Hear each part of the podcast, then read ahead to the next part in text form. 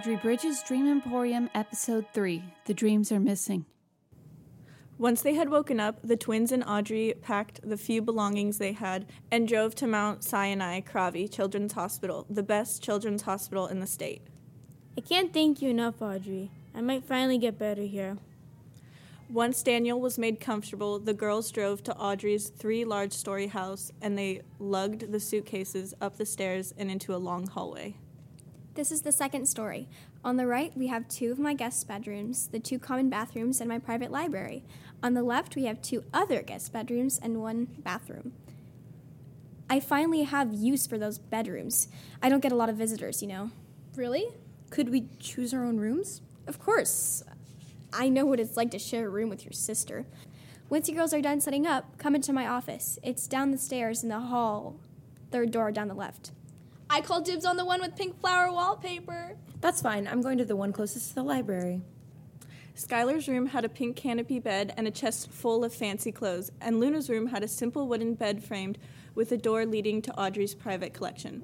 As Audrey had instructed, they met up into her office, although it wasn't much of an office. The room had no windows, only levers adorning the walls. One desk, a chair, and a thick notebook. This is your office? I was expecting it to be more exciting. This is much more exciting than it looks. This is the room that takes me everywhere I need. What do you mean? Each lever brings me somewhere, and that big notebook over there cites all the combos I needed to pull to go certain places, and when we need to go to my store. Follow me. Audrey pulled a bright blue lever, and the ground around her caved in, sending her down. The twin looked hesitantly at each other. After you. No, you. Eldest always goes first. I'm older than you by two minutes. Skylar put on her best puppy dog eyes before Luna gave in. Fine. Oh my gosh, okay. Skylar, it's a slide. Skylar leaped into the dark hole that spiraled in sharp turns and found herself at the end in only a few seconds. She squinted through her eyelashes and waited until her eye- eyes had adjusted. She looked around and found herself in a room with Audrey and Luna standing above her. Woo, what a ride. Can we go again? Whoa, Skylar, are you okay? You look really pale. I'm fine, just a little dizzy.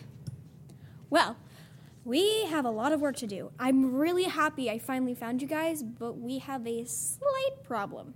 What? You need to find the dreams and catch them. You let them out, and now you need to get them back. Now, they did float away, but they can only float about 20 miles per day at the maximum altitude of 50 feet.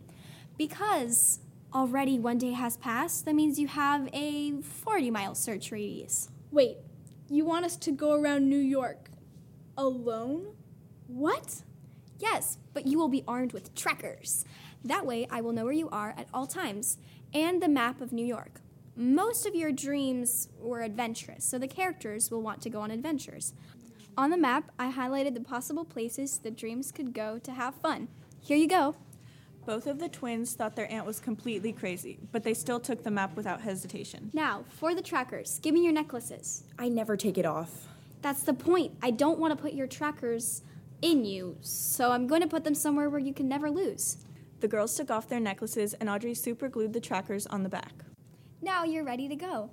Audrey drove the girls to the first location, the theater district. She dropped them off at a small cafe and handed them a letter. Show this letter to the security guards, and they will let you in any theater and any backstage. Here's the phone in case you need to call me. Okay, let me see the map. Where should we start? The girls decided to start looking at the theaters where productions were currently going on. The guard let them in as long as he escorted them where they wanted to go and that they don't break anything. They looked along the stage lights in the actor dressing rooms around the sets. You know, I always wondered how many lights a Broadway show uses. Now I know, an average of 2,998. The prop tables and all the makeup bags. The girls even tried using some of the props. Look at these red sparkly knee high boots. How do I look? you look like a really short version of Jessica Rabbit or a really sexy Dorothy. Whatever, I'll take that as a compliment. Whatever helps you sleep at night. Then they decided to go look in Times Square, but it wasn't as easy to move around the large crowds. Sorry, sir. Excuse me, I'm trying to get through. Luna, don't be so rude. Skylar, we're in New York. These people don't have time to be nice. There's always time to be nice. Look at me.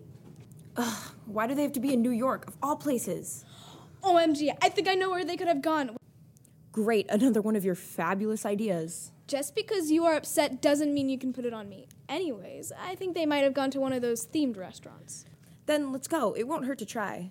When the girls had arrived to their destination, they saw that it was by reservation only, and even Audrey's letter didn't get them in. You know what? Let's take a break.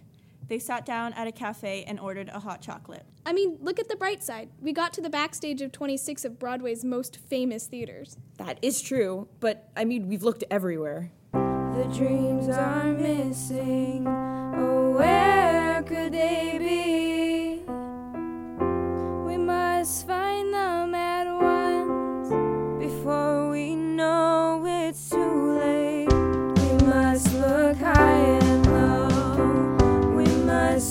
far and